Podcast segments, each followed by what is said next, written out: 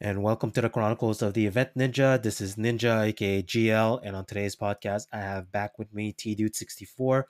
And the last time we left off, we touched on various little topics, such as he has come into the photography world from the videography world. Let's touch on what's the differences between both world and what he learned from it, and in terms of what he used to do in videography, bringing it into photography and so forth. Then he just received his publication inside Cosplay Double Double Mag, and let's see how he feels about it. Like seeing the fact that your work has been published in a magazine and everything, printed and everything. Let's see his reaction. Let's see his review on it and everything, and let's see how he feels about it. And last but not least, we're giving out a lot of shout outs to different type of cosplayers that he has worked with. And it's important to recognize them, because the fact that as much as we are photographers creating great work, we can't be creating work without our subject matter. And obviously our subject matter here is cosplayers and their amazing costume and everything.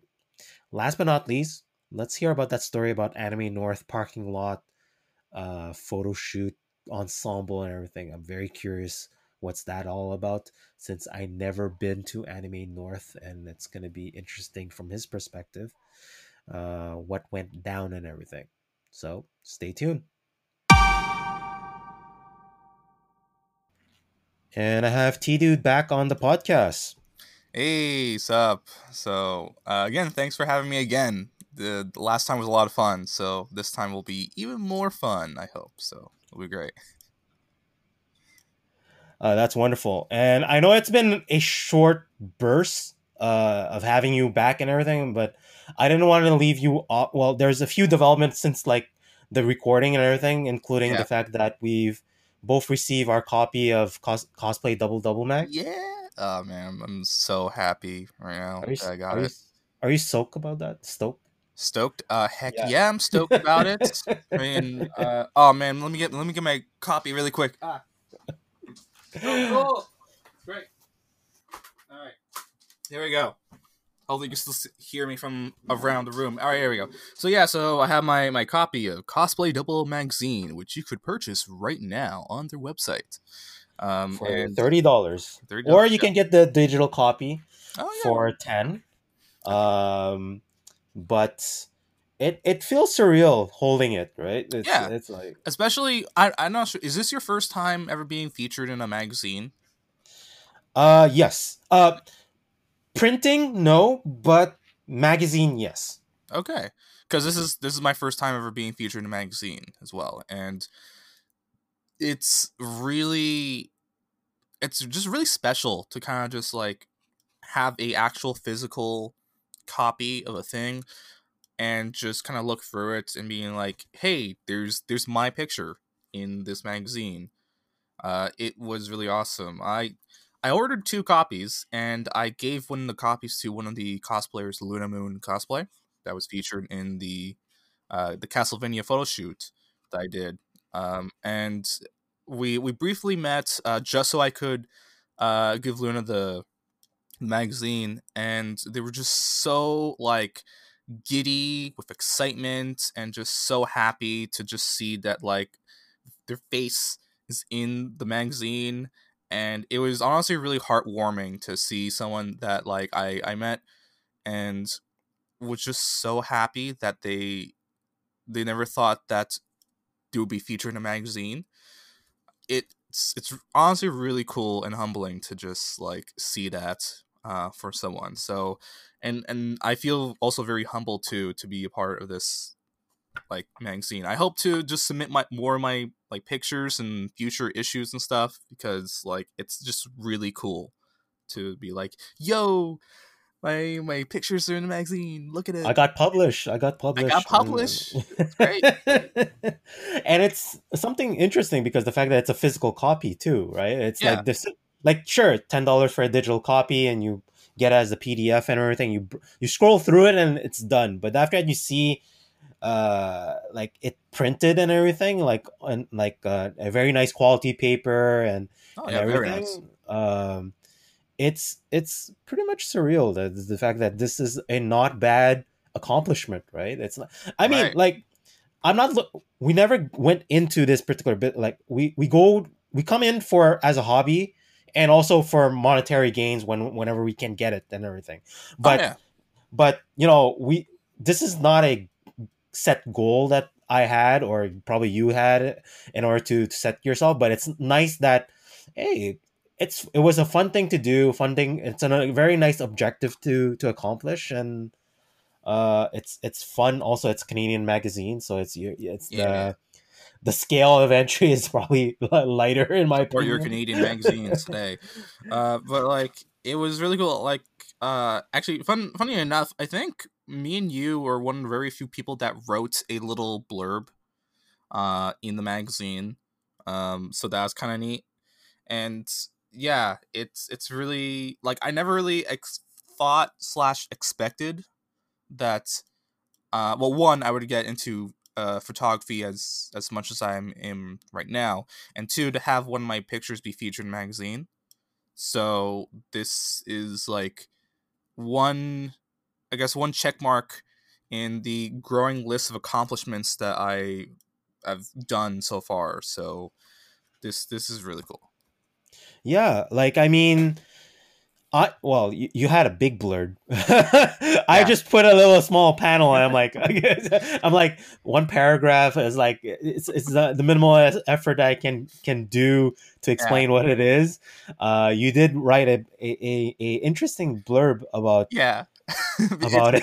It's mainly because I funny enough, it's mainly because like back in college, I was part of the newspaper club.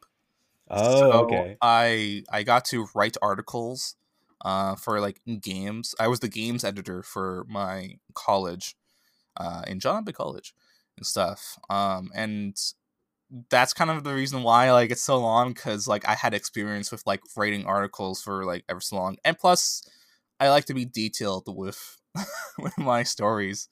So that's why it's like so long, and it features like 2 pages, so there's the secret. Just make a really long like article or story, and you'll get at least 2 pictures.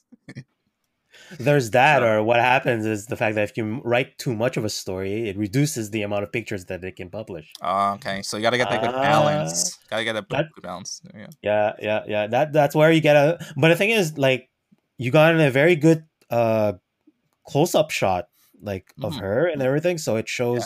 You know, features and lighting and everything. So that's that's the point of a close-up shot, and it came out nice. Now, the number one thing that as a takeaway, it's coming out nice, and and there's a bit of difficulty of actually seeing it on print. Compared to digital, right? So we're so much into the digital age where it's like scrap the memory card, going in and going out and stuff like that. Like you can rinse and repeat as much as possible. But once it's printed, it's like, oh, okay. So it's that print first off. It's that picture, because you submitted like 9 or 10 as per request, right? Right. Yeah, I do like that. And they picked that one. And actually, it's like you're looking at it, it's like, huh, it's actually not bad. Yeah. It's like not bad. Actually, funny. Yeah. Like, funny enough, I think like a couple months ago, I was at like a John Couture, aka depanneur or corner store, depending on how international you want to feel. And I went to combinis for the Japanese, if they actually listen to this. Ooh, okay. Hopefully you got some stats to prove that. That'll be pretty neat to see.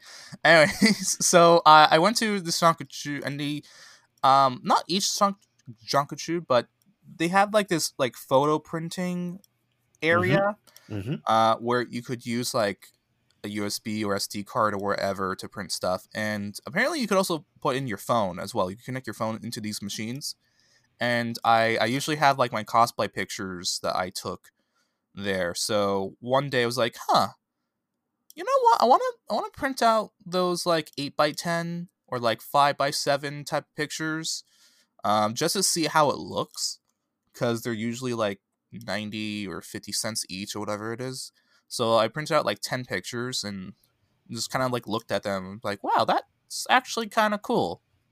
That's And you also saw some flaws when you actually do the pictures and again get it printed sometimes too. Like you see the differences between okay, that's how it looks in high resolution and everything. And after you start inspecting the picture and everything, it's like I could have done this a bit better, or actually that's actually came up pretty decent. And the worst part is like, you know, because due to your setting and everything, it was low light too, right? So basically, you gotta watch out for your ISOs and your f-stops and all that, your comp, so that you get a maximum of light, you get the least amount of graininess and everything, so that the picture come out clean. It doesn't come apparent, especially when you're posting it on Instagram and everything, because it's your best view is worst case scenario your monitor or your phone and everything. But the thing is, once it's printed on an 8x11, it's like, oh, okay, let's check the pixelated. Let's see what's going on. And did I really need a 46 megapixel and a whole full blown with 300 DPI and everything? And yes, and everything, I want all the quality. Give me all of it. So I think one of the big things I kind of recognize with some of my pictures is that I recently love to do a lot of like night photography type of stuff, or like using like dark lighting and stuff. But the thing is that most of my lenses don't really do low light lenses or low light well, so I have to compensate by either just off light, bringing lots of lights, which I usually do, or just like edit them in Photoshop and just try to like, recover some stuff. Which man, I'm so thankful that raw image files is a thing. Yeah. Yes, so, that's the number one stopper for me for buying a drone, I would say, because in order for me to get like the drone, like I heard some drones don't offer raw files. Like, yeah, you would have to get like the really expensive videos, cameras to get like raw video. Mm-hmm. So even then, like as much as I love video and stuff, I'm not there yet with to be picky and to be picky. So like for video, like whatever appears on the video file is what appears, and I'll also like of course do some image editing and stuff, but yeah, I'm not there with raw video. Raw images is it's a lot easier to do because it's just one single frame. But yeah. And I've actually accidentally shot a baptism in JPEG by accident. Really? And okay. Yes. Yeah. I shot all my events in raw and just one day did not check the settings properly, and it was mind-boggled on the fact that well, I recover some pictures, excepting I like some pictures were so not recoverable because the white bounds weren't recoverable, and it just gave a bad hue. But that's when you go into your creative dive. It's like, okay, let me turn this into sepia or black and white, and at least the composition and the moments were actually there, and you can give that as a set per se, and just go from there and everything. Mm-hmm. Obviously, you know, if you are contracted to give a certain thing, it's like, okay, I didn't agree to black and white photos. It's like, but yeah, always check choice. It's an artistic choice. You dive into it, but always check your settings of your camera and everything. For sure. Obviously, but no, it's my first time getting published in a magazine, but it's not my first time in print. Okay. How so? Last year, in February, I got invited to Raw Montreal, which is organized by a collective brand called Raw Artists, which is an international collective brand, who hosts kind of like a pop-up shop. So it's a pop-up shop for artists. So it's not only photography, but it's like art, music, paintbrush, painters, all sorts of... fashion also and everything. It's a 1 or 2 day event depending on the season and everything, and one of my friends got invited, so he did it for the winter season, and I get it fall/winter season. I got the spring edition, so I was in February. They invited me in, and it's an interesting, so half the problem is the fact that it was at Teatro Rialto on Park Avenue, And it's a big place, excepting it's not accommodating for an art gallery type of gala, right? Yeah. So it's typically for shows and everything, but it's not... the Wi-Fi was spotty and everything. And what you have as a space is basically a bit no longer than if you wingspan your arms just a bit. That's how much real estate that you actually have. Oh, man. Okay. So, but they give you like a fence type of grid, and you need to figure out how to mount your art piece up and everything. They don't provide you with anything else excepting a plug to plug any type of lights you want to put in. Okay. They provide you to 2 lights, but you have to bring your light bulbs. Okay. And that's it. No table, no chair. You bring your own stuff, and you have your space. And on top of that, you have to sell your own tickets. Oh, that seems like a lot of work. It does. Yeah. So I'm not gonna get into how it works out. Some people, if you're a Comic-Con artist and stuff like that, it might work out for you, right? So if you're so known to have people, hey, I'm gonna be at this particular pop-up shop, come and see, the tickets are $20 each or something, and come in, and there's gonna be other stuff that you might be interested in. As far as I know, art gallery galas itself is more than $20, right?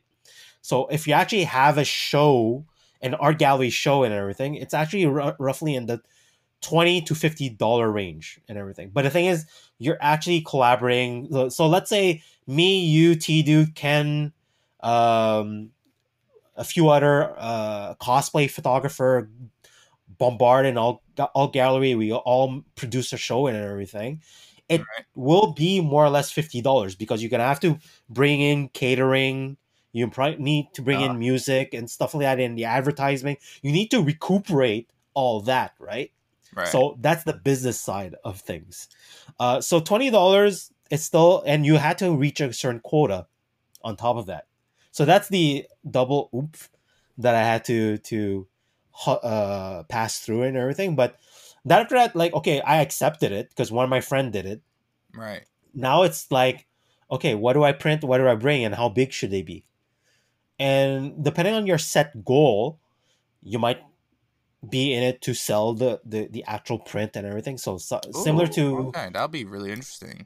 Yeah, so basically you can sell... But the thing is, it depends on your photography and stuff like that. If you're doing like one of those landscaping prints and stuff like that, it makes sense, right? So if you had like the Montreal city, like I was in the lookout this past weekend for a engagement shoot and everything, and you may actually make a cool shot of it, you can go to Gusland or Staples, or like you said, John Couture, like do an 8x10, 8x11, or I did a 9x14, I believe. A supersized one.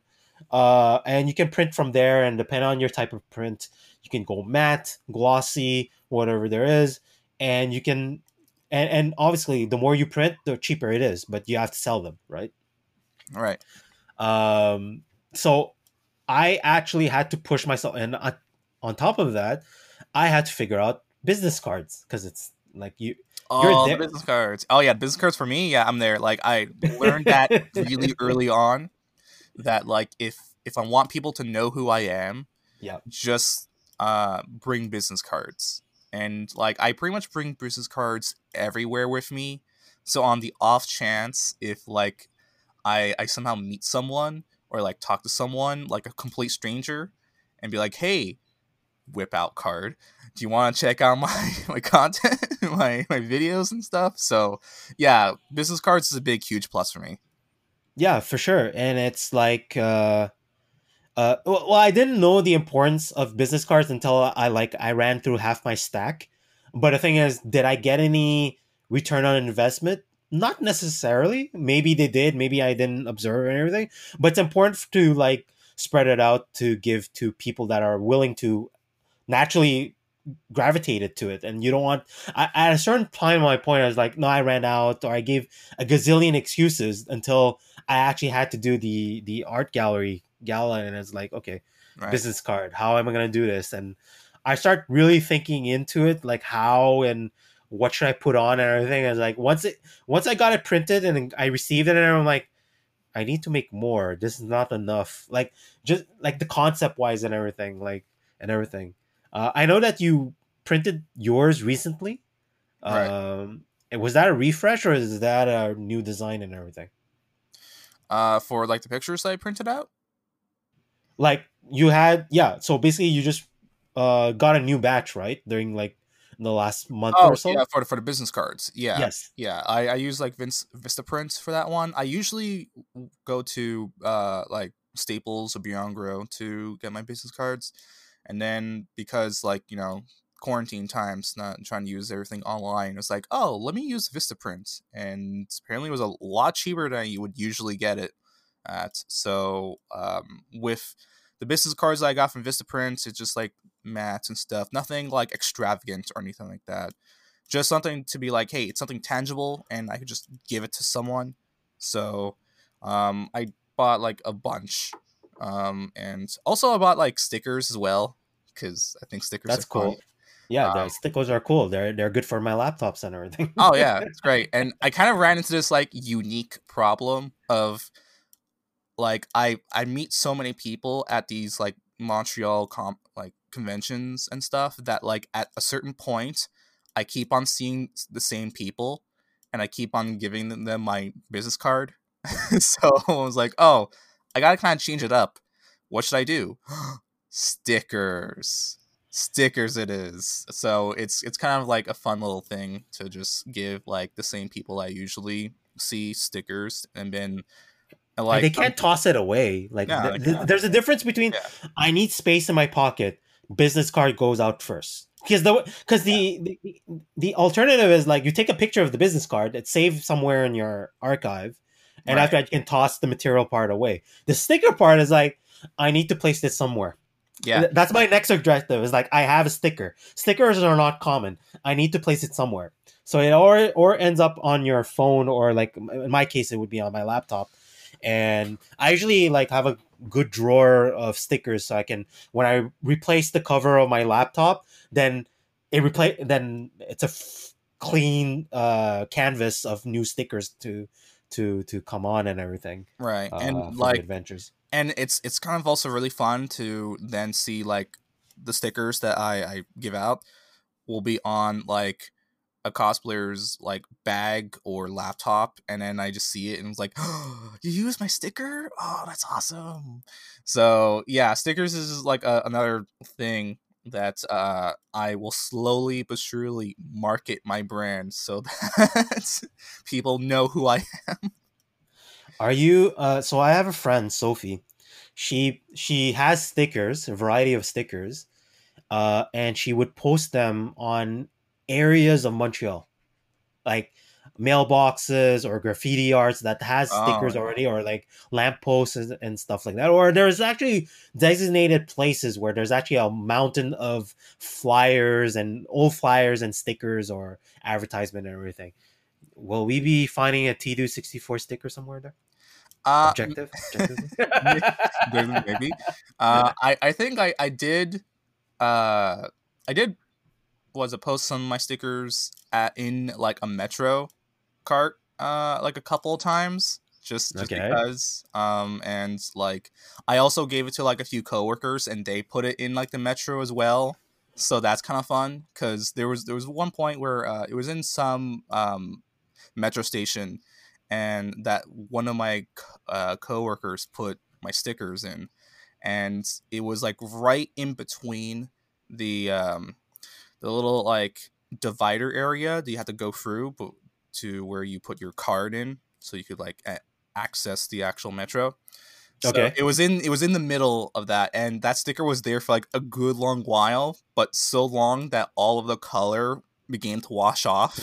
So I was like, all right. I think it's the cleaning detergent that washed that off. So yeah, it's really cool that like. I don't do it often of like posting my stickers in like areas, but when I do, it's like, oh, it's kind of fun. It is. And we're not like this, we're not placing on a fresh new place where like we're not going to deface like something like fresh paint or something like that. It's already like there, or like it's part of a post, like you know, lamp post or like a parking meter post and stuff like that, that's already been seen, and there's already like somebody else that already marked their spots. It's like, let me add this on, and worst case scenario, it's already off like next week because somebody like washed it off or peeled it off or something. And it's like, it's fun. It's like, I was here. And what's funny is the fact that sometimes you kind of forget where you actually put it on, and that's actually what happened to my friend. Is like eventually like, and the thing is, she brought the sticker idea when she went to Cuba. And oh yeah, ooh, yeah, yeah. Cool. So she contributed here and stuff like that. And the other interesting part is like when she went to Cuba and put the stickers too, and she also shoot films. Oh, in film, in like 35 millimeter films. Oh, that kind of film. Ooh, yeah, okay, yeah, that's cool. Yeah, yeah, yeah. So she's a film photographer too. So she's very unique in that aspect. And it's like, I'm starting to think to put like my logo up and everything. But the worst part is like, there's a difference between her sticker where it's, you won't know who it's belonging to. Like you can't have a trace behind it. Whereas me and you, mm-hmm, our names is very synonymous. You punch up on Google very easily. You're probably gonna land on us, and like you can have a proper trail. Whereas for her, it's just like, it's just her holding a camera, and there's different type of hats and color grade and stuff like that. You won't really know it's her unless you actually follow her. Whereas us, if it's like, oh, we know who this is. It's like, there's hashtag shot by GL. It's like, oh no, I'm so gonna get hunted down because of that and everything. I want people to know who I am, so they could. I know, but it's one of those scavenger hunt idea, right? It's like, you don't want to be super obvious, and you just want to, like, it's one of those like mythical symbols or something like that's maybe something to twist up on your thing. Is like, forget about the, well, we can't chop off Tdude, that's, but keep the squish and everything, and chop off the 64. Maybe like that's gonna help pretty much anonymize. Yeah, my logo is just basically Tdude. I usually just take off the 64 part, because just to differentiate it a little bit, because mainly the name Tdude is kind of simple enough. Yeah. So at least, if one thing, it's pretty good for like a username that I thought up of when I was like 10. So, and I stuck with it. So yeah, like the name Tdude is at least simple yet recognizable enough to where like anyone could basically say it and be like, oh yeah, it's that Tdude guy. Yeah.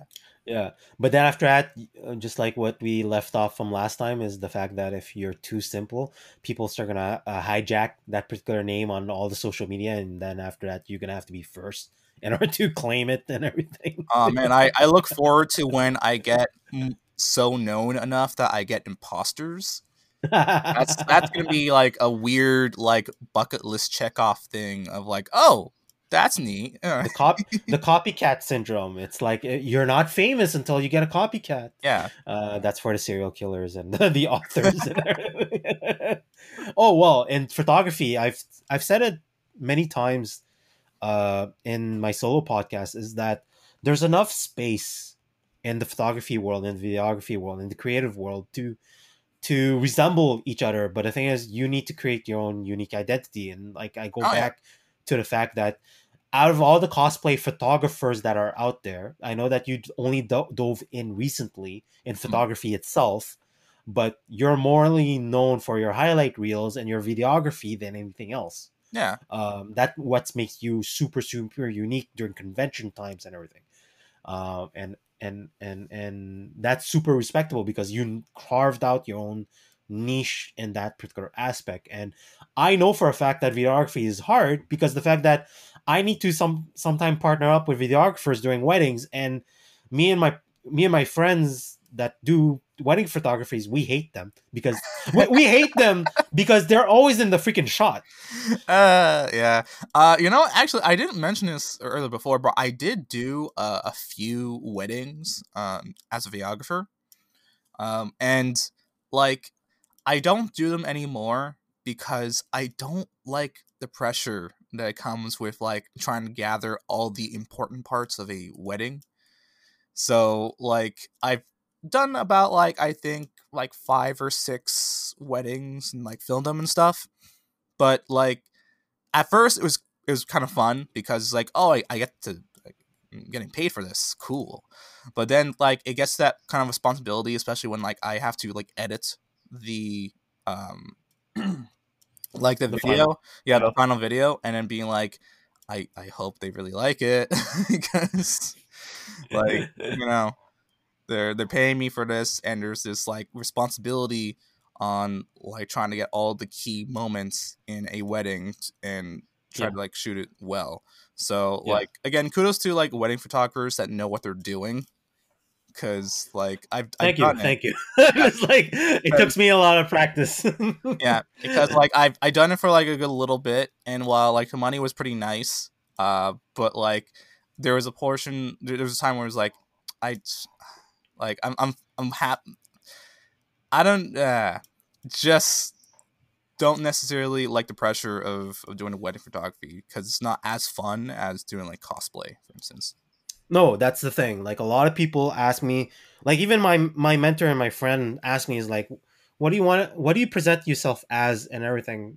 First and foremost, I always present myself as a normal photographer, and after I was like, what kind? It's like, and then after that, I go from the most prestige down to the bottom. It's just like wedding photographer first, portrait photographer after, and then I go down to cosplay events and all the other stuff that you want to do afterwards. Right. And it's a very, so as you mentioned, like the money's good, accepting the pressure and the time that you need to put in and everything.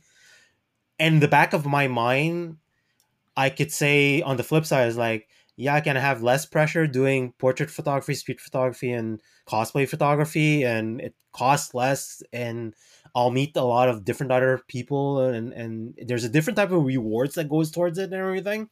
But when you nail it, when you nail the quote unquote formula of actually doing the wedding photography and stuff like that, it's really hard to get away from it too.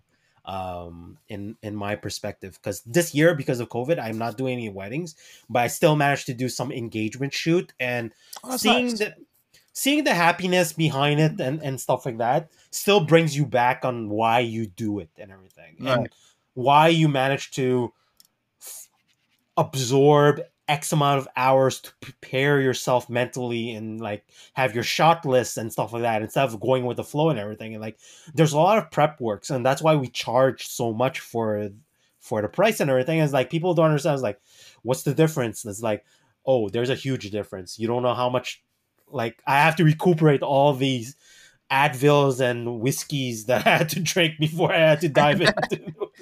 But I could imagine that it's pretty rewarding to like get like everything like lined up correctly and shot and stuff, especially for like weddings, because it does take a lot of preparation for that kind of stuff. So and you don't know what's gonna happen. That's the contingency. Like, you might have guidelines. You might have like things of like, oh, like there might be like a wedding cake cut. That's usually a tradition thing, right? You might have like, you could possibly bank on like certain things that kind of happen with weddings because they all kind of have a certain like tradition / expectation with it. But again, you don't necessarily know how it will turn out. Nope. I don't expect when the actual groom or bride stays sober. I don't know when the groomsmen will stay sober or anything, or the drunk uncle just barged in or anything, or whatever there is and everything. You have guidelines, like you mentioned, you have guidelines and stuff like that. But the thing is, you need to be there for preparation for plan A, plan B, plan C, because you never visit, like, depending on who you need to start off from. Like, you never visited their house before, you don't know, or the hotel, you don't know the lighting, you basically... Just like how you mentioned, like you prepare all your gear for a con and everything, I have to prepare mentally and my gear for whatever that's happening.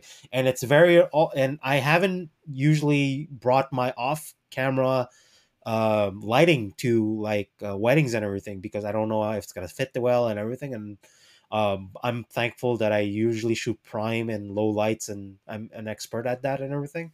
So I get to walk away with that, and that's the quality behind it. But it's hard stuff. But sometimes, like I mentioned, like this year due to the engagement, I got back into it just a bit, so I don't lose my touch. And I see the results. I'm like, not bad. I'm like, okay, this is why I do it. This is why I exhale on that part. But after it's like, I walked away and go back to cosplay. And I was like, oh, this is much more fun. This is like, oh yeah, yeah. It's just the laughter and like the experience behind it. And it's like just 1 hour versus 12 hours. It's like, but the thing is, I'll never dismiss it. I'll never dismiss what I've learned and I've gained throughout the wedding photography and everything. It's also my excuse is like, how do you get those shots? Like, I'm also a wedding photographer, and that guy just clicks on them. It's like, oh that's great. Why. And yeah. Okay, that explains it. But it doesn't mean like I have better quality. That's like, we know certain photographer in cosplay, like Dragonlance and Eric, for example. Oh yeah. Those are super, super good. Like when you time your shots and everything, you get a higher quality, trust me, than doing the wedding photography bit and everything. Because the environmental might not be friendly with you sometimes. And you get good as you can get at certain stages because of that and everything. Mm-hmm. But so going back to videography, there's an increase. So for you, crossing both worlds, and the fact that I hate videographers doing wedding. I don't hate all videographers doing wedding. No, let me explain this. It's just that they're in my shot. I've had videographers that are not in my shot that actually coordinates with me. I respect them. Yeah, that's what I tried to do when I was doing wedding. I was doing weddings, was just like try to work with photographers and be like, hey, just so you know, I'm gonna be like at this spot. I'm gonna try to not be in frame. If you see me and if we have like eye contact, just wave your hand and be like, yo, move a bit. And it's like, okay, all right, cool. So like I try to work with my photographers whenever I did weddings. So it was great. Well, yeah, that's the thing. Like, so that's the number one thing. It's like sometimes you setting up a mood for the shot and everything. And after that, I had a videographer that just wreck the entire mood and moments. And like, it takes another half an hour and like time's ticking and everything. It's like, or you got your shots and what you need, your setup and that you need to do, or you don't. And it's a mixed bag on the videographer and that point of view and everything. But since you're in both worlds, mm-hmm. Do you have a preference? No, right? Well, I think video is my first love for sure. Yes, because I realized that video was a lot more fun to do when I first kind of discovered doing like video making. Because like I guess the whole backstory of how I even got into like making videos was like one, so like back in like early high school days, I had like my friend come over, and my sister had a friend come over, and we were just kind of messing around, and we decided to do like a home movie kind of thing where I dressed up as a pirate, my sister's friend dressed up as like a gangster, and then we like fought together in like a fight scene. Really, really dumb stuff, right? And so it was a lot of fun to like make a video and just like kind of like work with people and then like make it like real. 'Cause like it, to me, it's a lot of fun to just make things is essentially the like most simplest way I could kind of describe it as. And with video, it takes a lot of more of like teamwork and cooperation to get everyone on the same page to create something. So that's kind of one of the big things with video is that like it shows off the personality, and you get to add little different flourishes and stuff in editing. So I really like the process of making video, and that's kind of one of the things I really brought to the table when like going to conventions for cosplayers and stuff, was the like just the dynamic of being meeting up with a person and working with them and having like a really great fun time to like direct them and like work with them and then show them like the small little clip that we did, and then seeing the reactions to be like, oh, that's so cool. Like that's basically one of the big things I really love in videos, is just to like work with people and showcase their talents, and also showcase my talent in the process as well, to be like, hey, look at the cool thing I did. So that's pretty much like the big thing for video. What, but aren't you doing the same thing with your photography? Yeah, and like I've grown to appreciate a lot more with photography. There's like, there is some transferable skills from doing video to photos. Mm-hmm. What's not transferable? What's the major difference that you need to, oh, I can't do this on video.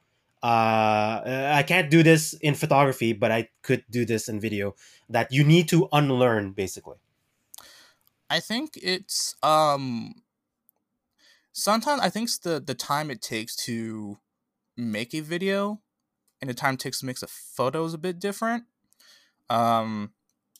Like, for instance, I think for me, whenever I in a convention setting, for instance, whenever I go do my my videos, it's usually like 30-second to minute clips.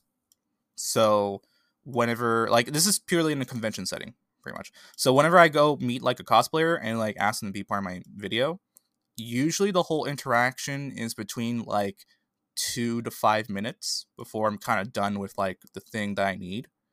With photos, how I took to approach it was like the classic photo shoot style of like, hey, you take your time to get like multiple photos. So it takes a lot, weirdly, it takes a lot longer to like do a photo shoot than a video shoot of what I usually do. So that was one thing I kind of noticed with that. I think another was just like, again, the technical aspect of it, where video, I was a lot more used to just kind of running and gunning it and being like, yeah, just set some settings and does it look nice on video? Okay, cool. It looks nice on video. And then just kind of do it. That's kind of in the, like the very early days and stuff. And then with photo, it taught me a lot more to be a lot more technical and actually learn the technical aspects of composing a picture. So like it was interesting to be like, oh, why isn't it exactly what I kind of want it to be? Why isn't the background that like blurry or that fieldy or something like that? Or like, why is the person very like blurry whenever they move, right? It's because like I wasn't used to like shutter speed being a factor in photos, where with video, at least for me at the time, was like, just do whatever. Just get everything in focus. Yeah, it was basically just like get everything in focus. But I think now that I think about it, doing photography really taught me to learn a lot more of how to work my camera. So I think it definitely helped out, because I really like video because it was just a lot of fun to do. And I get that instant gratification of like, hey, here's that like small little clip and stuff. With photo, I had to really learn a lot more, because again, there were some transferable skills and stuff, especially with like framing, for example. Framing was something that like I worked on a lot more on video, because you have to like center yourself, and especially with like moving the camera a bunch. But then with photography, it was actually relatively easy to do, because, like, again, with... Actually, now that I think about it, it was actually slightly different in the sense of, in video, I'm moving the camera a bunch. In photography, you're not. So, especially when, like, cutting off limbs, for example, in, like, a frame for a photo, was something that I had to learn, too. Some limbs are acceptable, some limbs are not. Right. Yeah. So again, getting really nerdy and technical in this portion of the podcast. It's great. So with photos, that's what I kind of learned. So slowly but surely, I just kind of learned how to just do photography better through my previous experience with video, because again, you're essentially working a camera. Yes. Right? And like, it's not super different, but there are differences.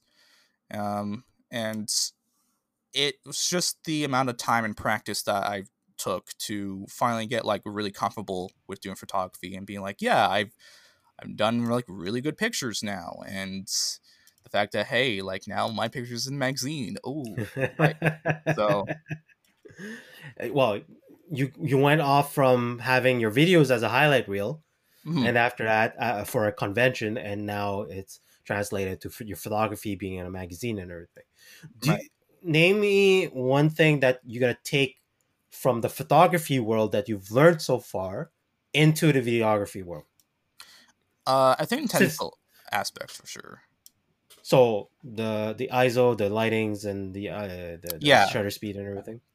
Yeah, I think that's what I learned a lot more, is like really actually learning how to use the triangle of the ISO, shutter speed, and aperture kind of thing. Because like I originally I did kind of know about it, but like through actually talking to like other photographers and like learning from how they kind of do it, it actually really did help out with like improving my video quality as well. And like, what else? I think also with photo, it also kind of taught me to direct people a little bit better too. Because you try to like collaborate with like the cosplayer or like with the model, and just kind of like figure out like what's the best way to kind of like get the best out of them. And to also talk to the like, you know, cosplayer model while you're doing photography. Like I talked to a few cosplayers, and I noticed that some photographers, at least from what some cosplayer told me, is that they don't really communicate a lot when they're doing like photos.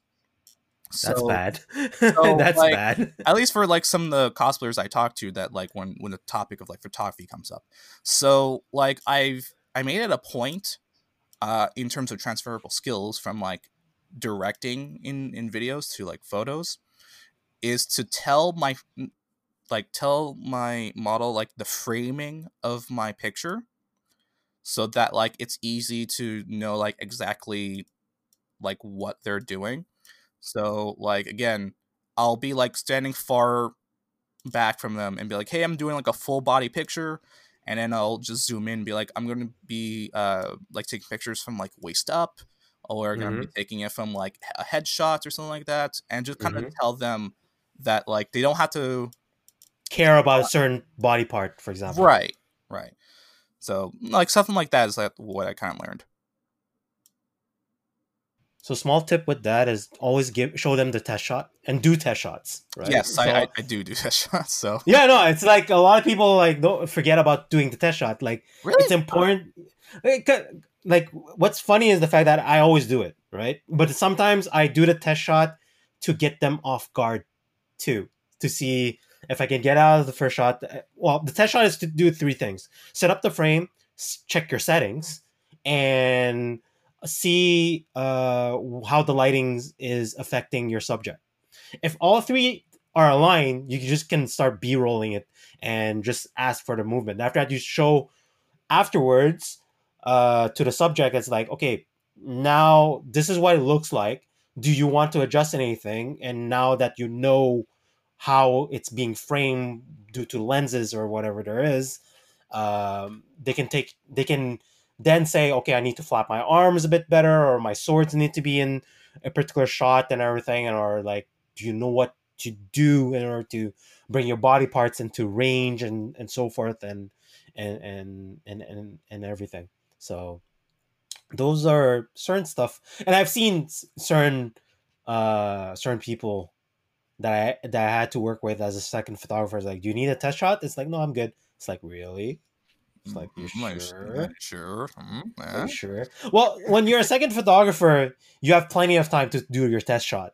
But after that, it's a difference. There's a difference between being on the sideline and after that being face to face with your subject. Mm-hmm. And I also had to learn that too, from an angle and stuff like that. But yeah, it's very important to actually communicate with your subject. And I'm surprised that other photographers aren't communicating. I know it's hard to communicate because sometimes you're introverted and stuff like that. But if you want to get the best results, it's better to communicate, right? Right. Like, that's what I kind of like said to, again, reiterate, is one of the transferable skills from video was that, like, you have to direct people and talk to people and what you kind of want. So from going to photography, that was kind of the same thing of where, like, I have to talk to these people to know, like, what they want and what I want. So to better synergize and really like that. Yeah, because it's a two-way street. And I think a lot of cosplayers and models that I've worked with sometimes get really relief when I actually talk to them, get them at the ease and everything, because they go, this is odd and awkward. I was like, why? It's like, you're being nice to me, or it's like, you're being communicative to me. I'm like, I don't understand. This is normal for me and everything. But yeah, I guess like it's a good experience to actually find and figure out like the different type of photographer that exists and the different and it's perfectly fine. Some photographer, due to the results, like they're really mechanics. I've met a few photographers that are really mechanical. Do this, put here, like you put your hand this way, done. And it's like, that's it. So I was like, okay. All right, and sure. But it happens a few times. Like I'm sometimes very mechanical. If I need to go from point A to point B, sometimes it's like I'll just overseas and everything, and I just get the shot, and I actually do at least show the final product. And once I get the nod, it's like, yeah, it's done, like, and everything. There's no modification and everything. But usually, most of the time, it's always a two-way street because you want the other side to be satisfied with the work and everything, and it's super important for that because you're not doing it only for yourself, right? And everything. Let's dive into. So you work with several cosplayers. Is there any favorites that stands out to you? Oh man, that's actually really short list. Let's go. It's not gonna be short list though, because I don't want to like. I don't want to like not name people that I worked with. Okay, but let's just go through. Okay, top five of this year. How's that? Five this year? Okay. Or 2019, 2020. I'll give you top 10. Okay, cool. You know what? I'm gonna just name a bunch. So first off, I'm going to say Akrazia Cosplay is a person. She's so awesome and cool. She did Demon Slayer. Yeah, she did Nezuko Demon Slayer, which I got to do a photo shoot with her, like impromptu photo shoot at Mini Marshall Comic Con of last year, in her Nezuko cosplay, which was just amazing and awesome. She is someone that just clearly puts so much time and effort into the high quality cosplay that she does, and I'm always continually impressed with like the amount of like work she's doing, like woodworking and sewing and like all like prop making and all sorts of awesome great things. I can't like sing more praises for Akrazia. She also has a Patreon, so if you want to go and support the Patreon for like tips and tricks on like prop making or behind the scenes stuff like that, yeah, definitely go for it. She's again just an amazing cosplayer, and more people should follow her because she's great. Yes, I've done one of my ninja trick, I think the winter season at Minicon. I wasn't sure. Yeah, I think so. Yep. So that's her. Next. So I'm gonna say a duo of Loki and Ceres. Actually, Ceres just changed their name to Midnight and Entropy. Yeah. So I'll just use their names Aiden and Dylan as their actual names. So Aiden and Dylan, I've known for a good while now in like conventions, and slowly but surely they became like my favorites in terms of like doing photo shoots with them. One of the really cool things about them is that they like to cosplay like multiple different types of characters, from not only like anime and video games and movies and Netflix adaptations and books and comics and like all sorts of the gamut of media, whatever it is, like what, like again, whatever kind of character that they love, they'll do it. And I got to work with them where back at a Montreal Comic-Con, they dressed up as Clementine and Violet from The Walking Dead: The Final Season, the video game.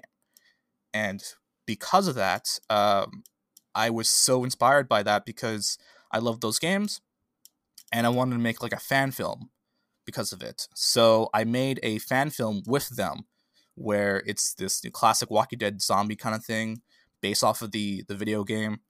And it was such an amazing time. And just recently, this past year, them with also Beethoveno, we all did a photography day, as I mentioned before in the last podcast I was on. And it was just such a blast. We got some amazing pictures. So Dylan and Aiden, Loki and Midnight, Entropy, please follow them on Instagram. They are awesome. So much fun to work with, and they do just great quality work. That's two. All right. It's just like, let's just shout out all the people and also see my Instagram. No, but these are good reasons why you like them, and it's important. I'm just reminding you. It's kind of like the Oscar. Like, okay, I like to thank this and this, and this is the reason. This and this, and this is the reason. Eventually, I'm going to tell you to wrap it up. Yeah. So another thing, another person, Luna Moon Cosplay, as I think I mentioned at least a number of times. And she's the one actually as part of the magazine, no? Yeah. So so Luna Moon, she's the one that did Hector. Or they're the one that did Hector. And the one of the really cool things is like I met Luna like a couple years ago, but didn't really think much about it until like I got to gradually like hang out with Luna a lot more. And like I got to do at least like 4 or 5 different photo shoots this past year with Luna, and like almost all of them has been like so much fun. Actually, no, not almost. Like all of them has been so much fun because like I just like whatever we do with these photo shoots, we just make like magic or something. It's amazing with the amount of great pictures that I managed to take with Luna. And we're becoming quite like the team now, it seems. Like one of the recent ones, we went to this abandoned military base north of Quebec. I can't remember what the exact name of it was, but we did a photo shoot with Luna's friend, Soft Bunny Cosplay, dressed up as their like fantasy characters. Where Luna was dressed up as like a demon, and Soft Bunny was dressed up as like a fairy or something, or elf, I think. Yeah, actually, like elf. So it was very like fantasy-esque kind of thing. And with the pictures that we took, it was just like really amazing, especially with like taking pictures against like the sunset and like using like that golden hour or that golden time of like taking pictures against the sunsets, and like, you know, especially it's just so good.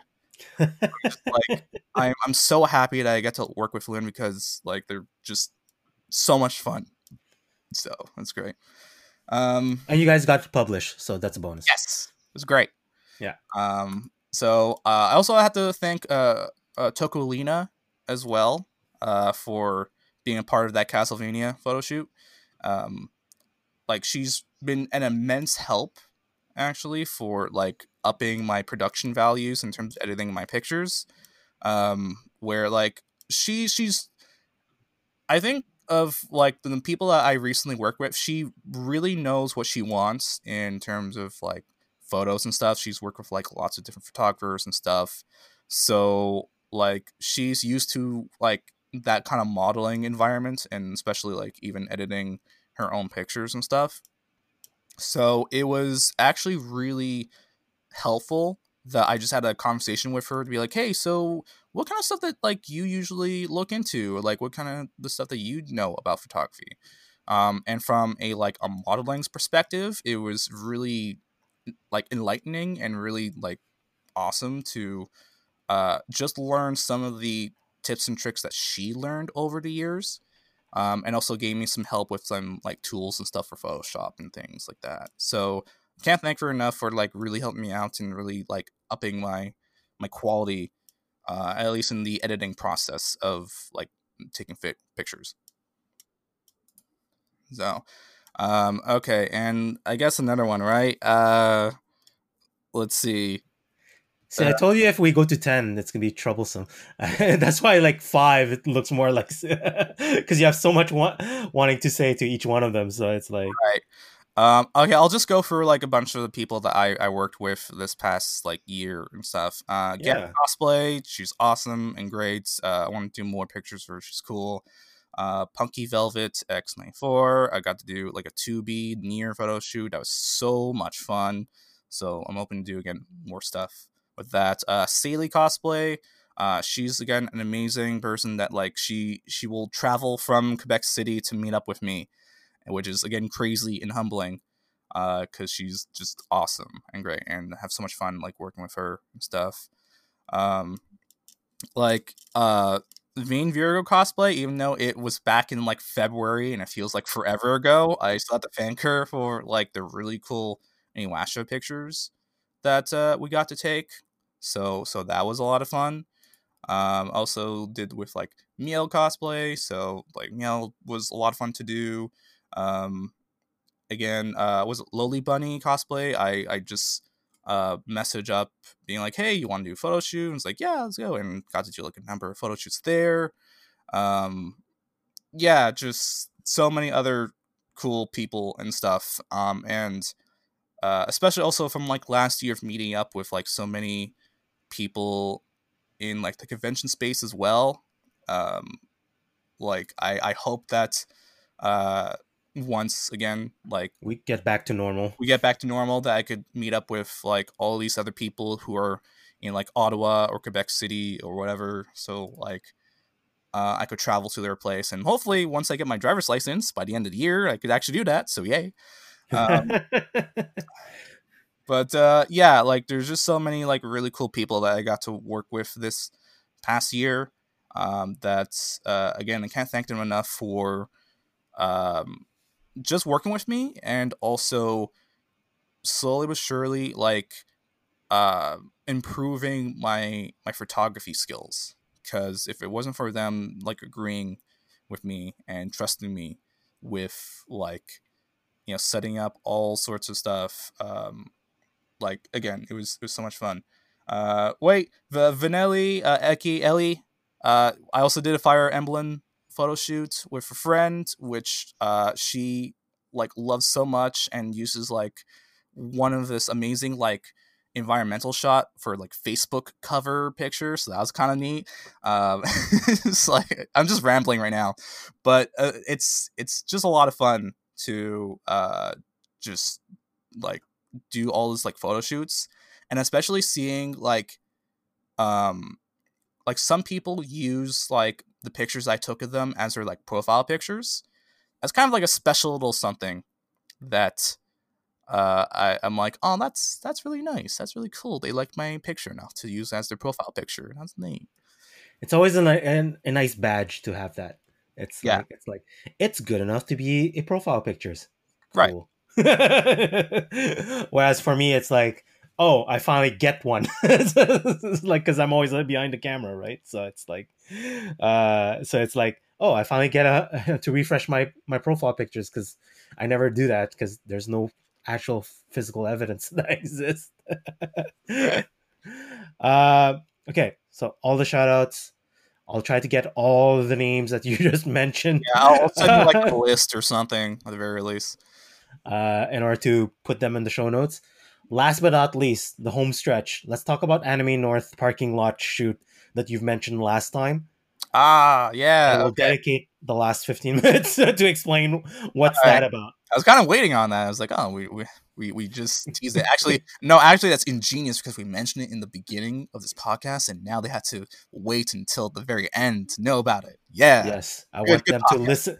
I want them to listen to everything until they get to that. Good it's podcast. Like, where is it? Where is it? It's finally here. Let's talk about Anime North. I've never been to Anime North. I know it's the biggest North American, one of the biggest North American.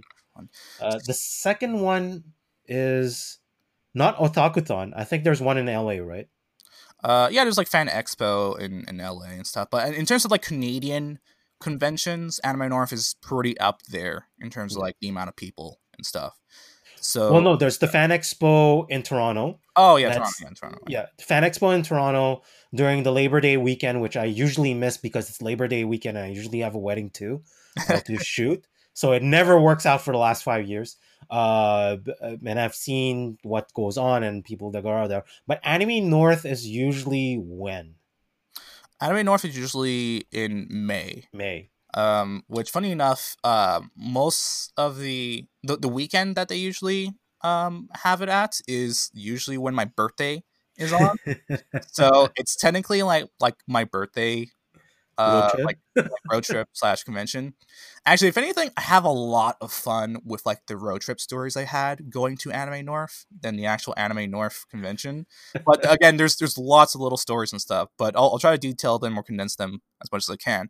So the first year I've been to Anime North was pretty interesting. So I went with a few people where I kind of just asked around, being like, hey, can I join like a group and we'll get like a hotel room or something like that. And pretty much we made the trip from Montreal to the Toronto area. And okay, so one of the things that I grown to appreciate that I didn't know when I first went to Anime North because I didn't do my research enough the first year was that Anime North is located in a spot in which they have multiple buildings that are hosting the convention itself. But oh, that's interesting. That's right. Like who else had that? Like I think was it Las Vegas or some place in LA or something where you have to get into multiple buildings in order to like you have this panel at this particular building, but yeah, you want this panel. It's like there's no main stage basically. It's like right. You have to hop around in order to figure out where you need to be and everything. So that's interesting. Yeah, so exactly that. So like there's the main conventions like center area, and then like the street that's across it is a hotel that also has stuff that's happening in Anime North. And okay. There's like a bridge they have to cross that has another hotel that has other stuff that's associated with Anime North. And like official stuff, right? Like this is not like homebrew. Hey guys, we're gonna meet here. Yeah.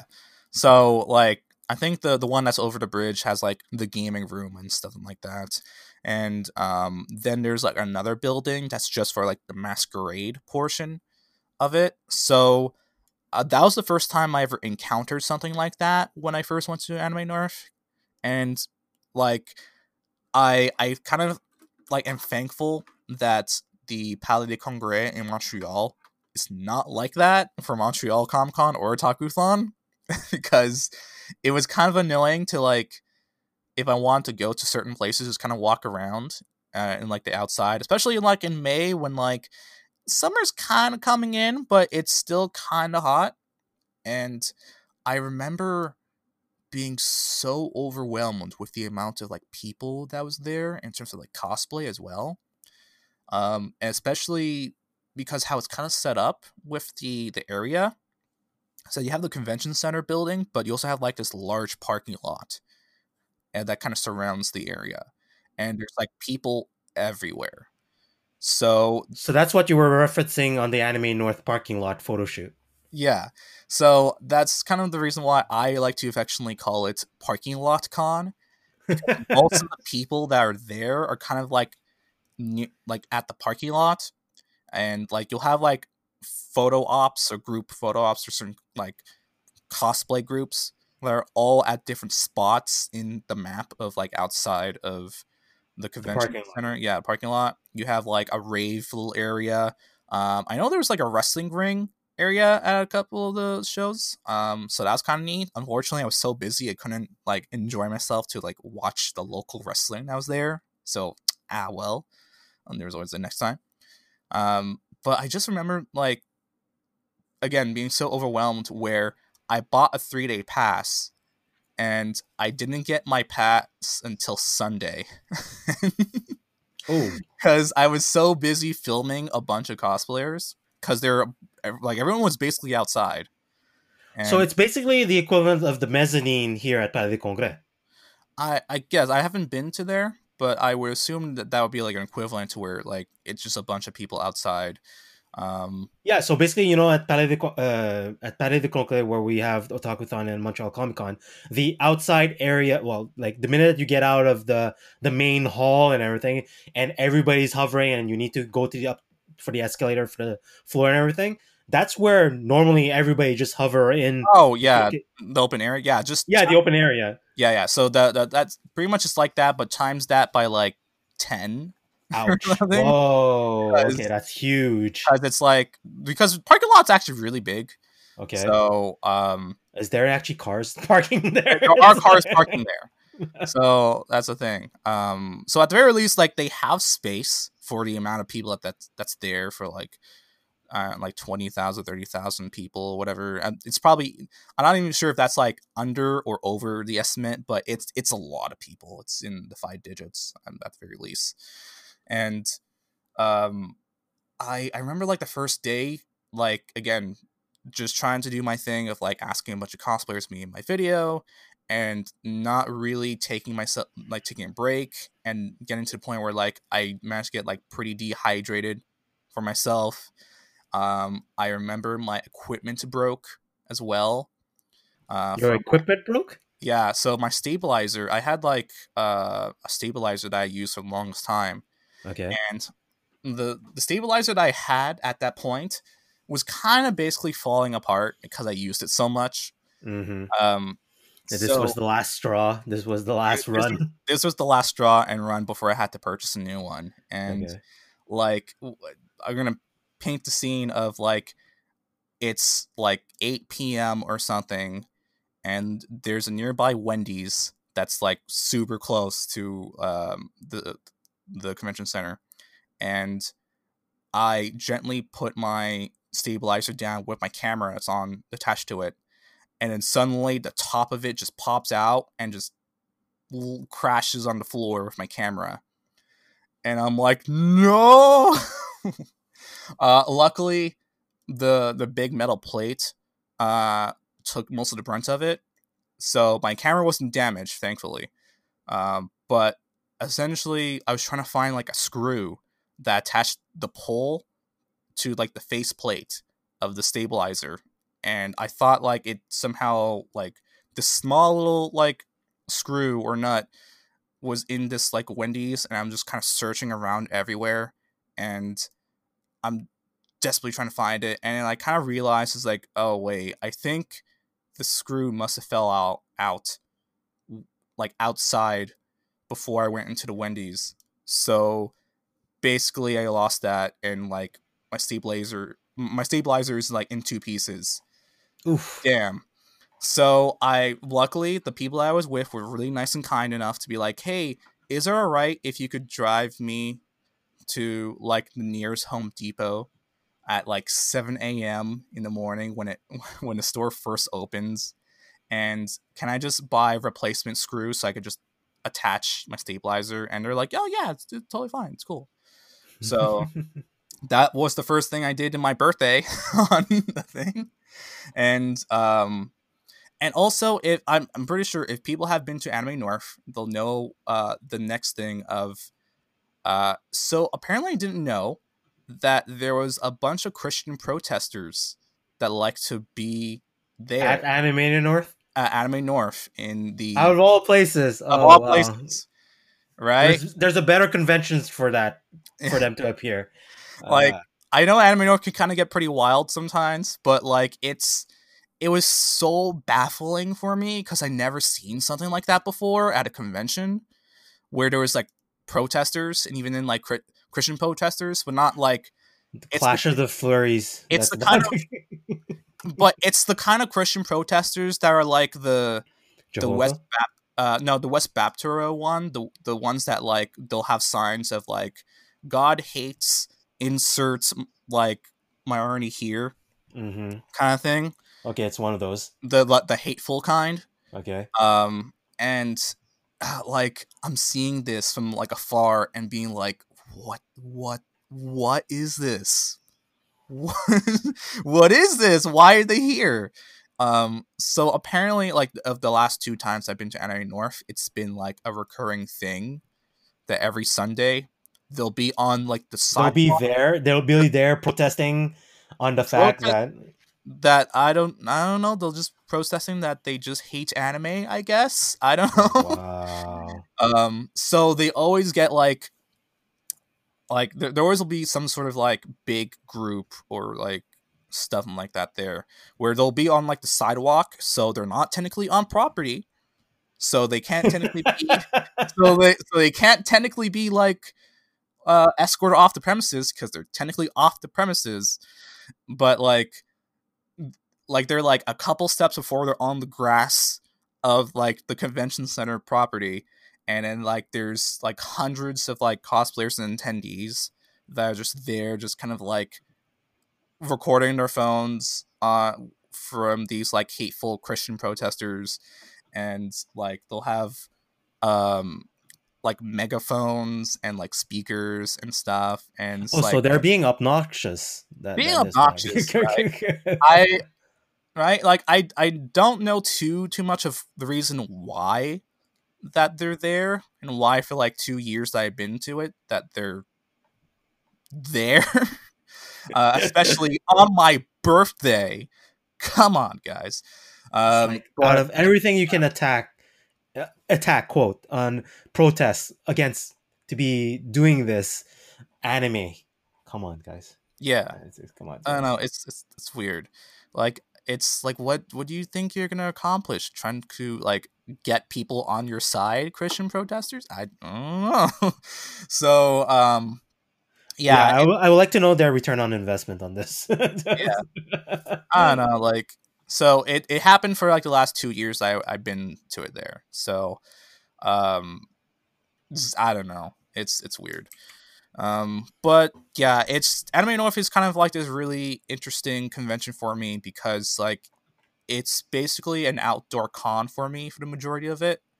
Because you stay in the parking lot area. I stay in the parking lot because everyone's just there. Right, and I do try to like. I usually, whenever I go to conventions, I at least try to see as much as I can before I go into like full, like video guy mode and just like film as much as I can. Mm-hmm. But I still haven't seen everything that Anime North has to offer because, like, I don't want to make the 7-minute walk across the bridge to see the game room. And maybe the game room's pretty cool, and they might have like Dance of Revolution or Pumpin' Up or something like that, or something cool. But I never seen it because I'm like, I don't want to walk there.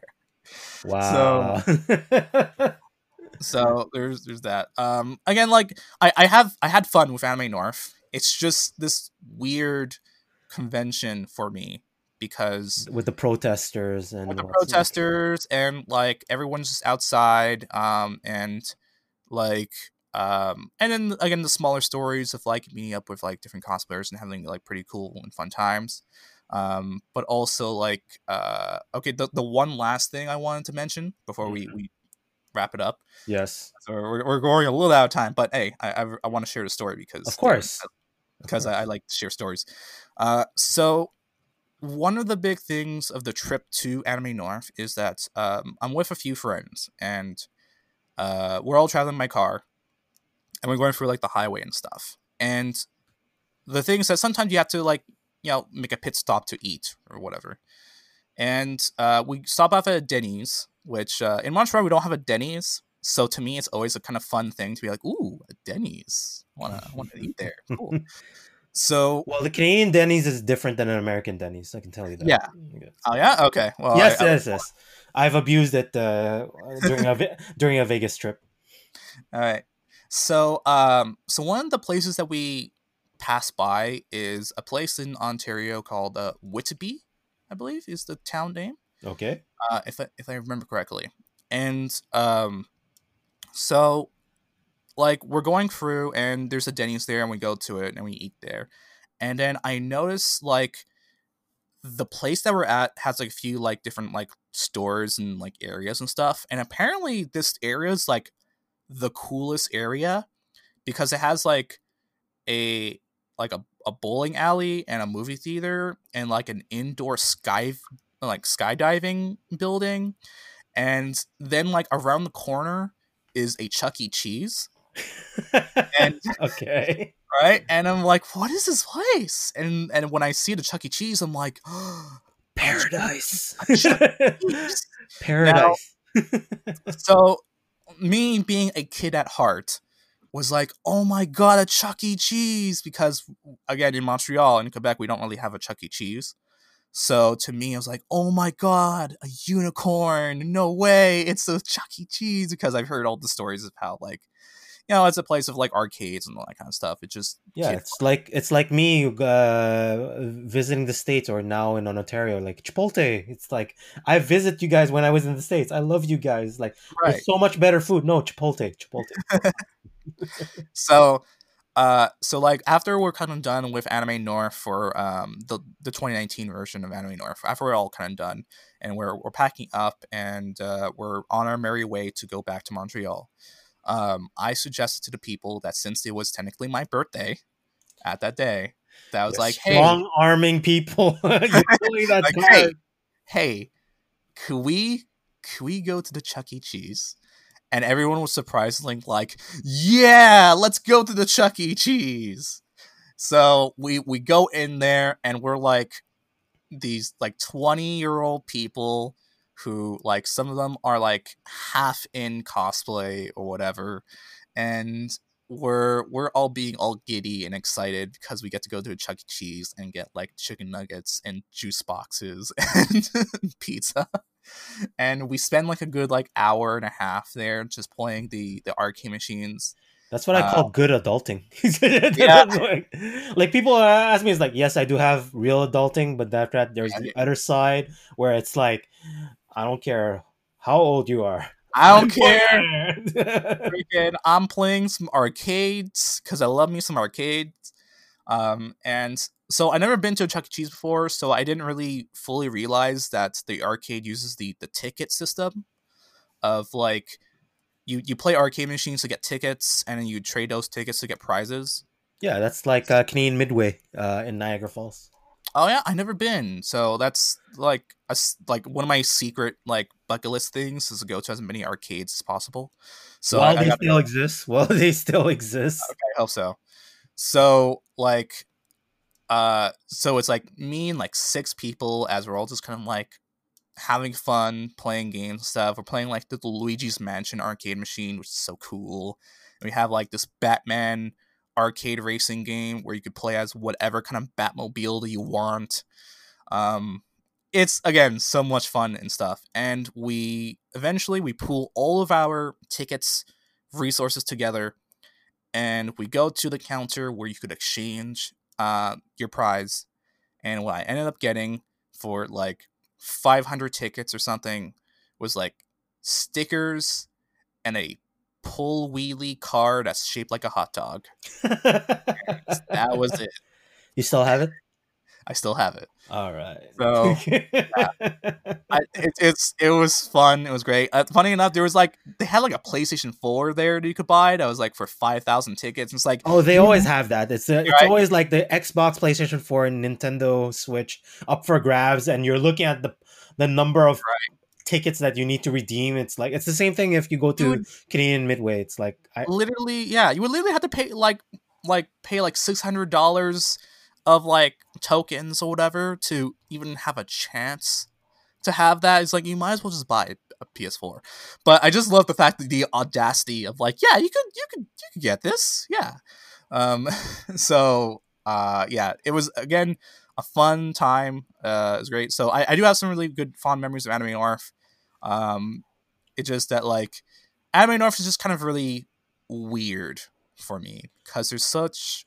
So let's recap. It's near next year birthday. There's a whole bunch of Christians that says no, that says like, please be gone.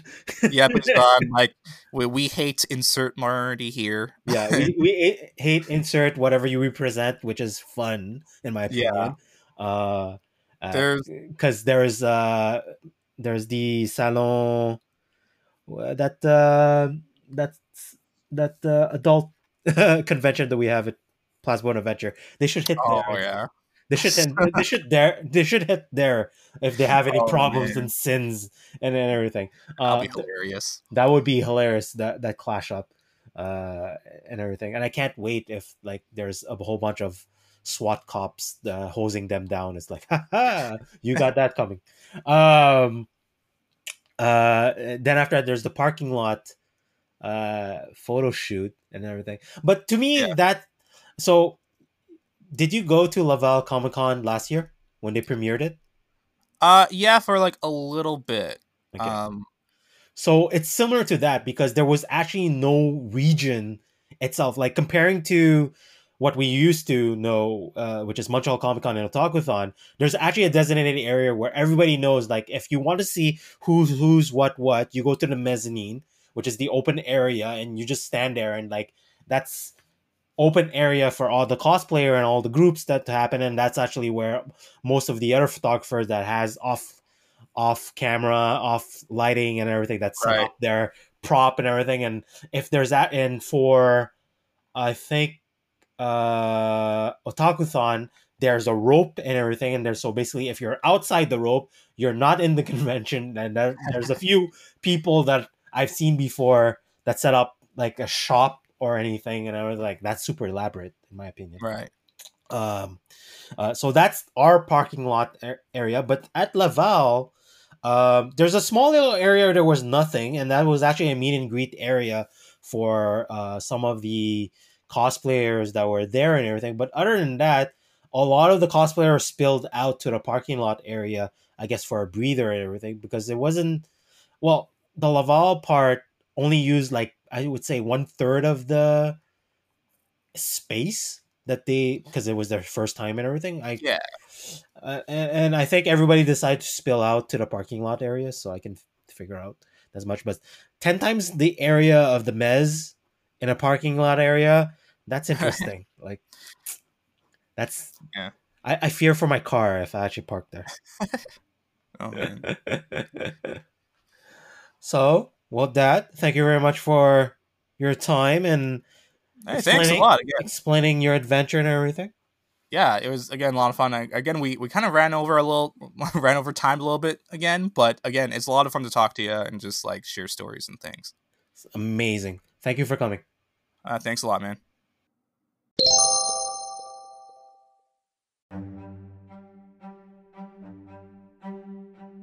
And boom.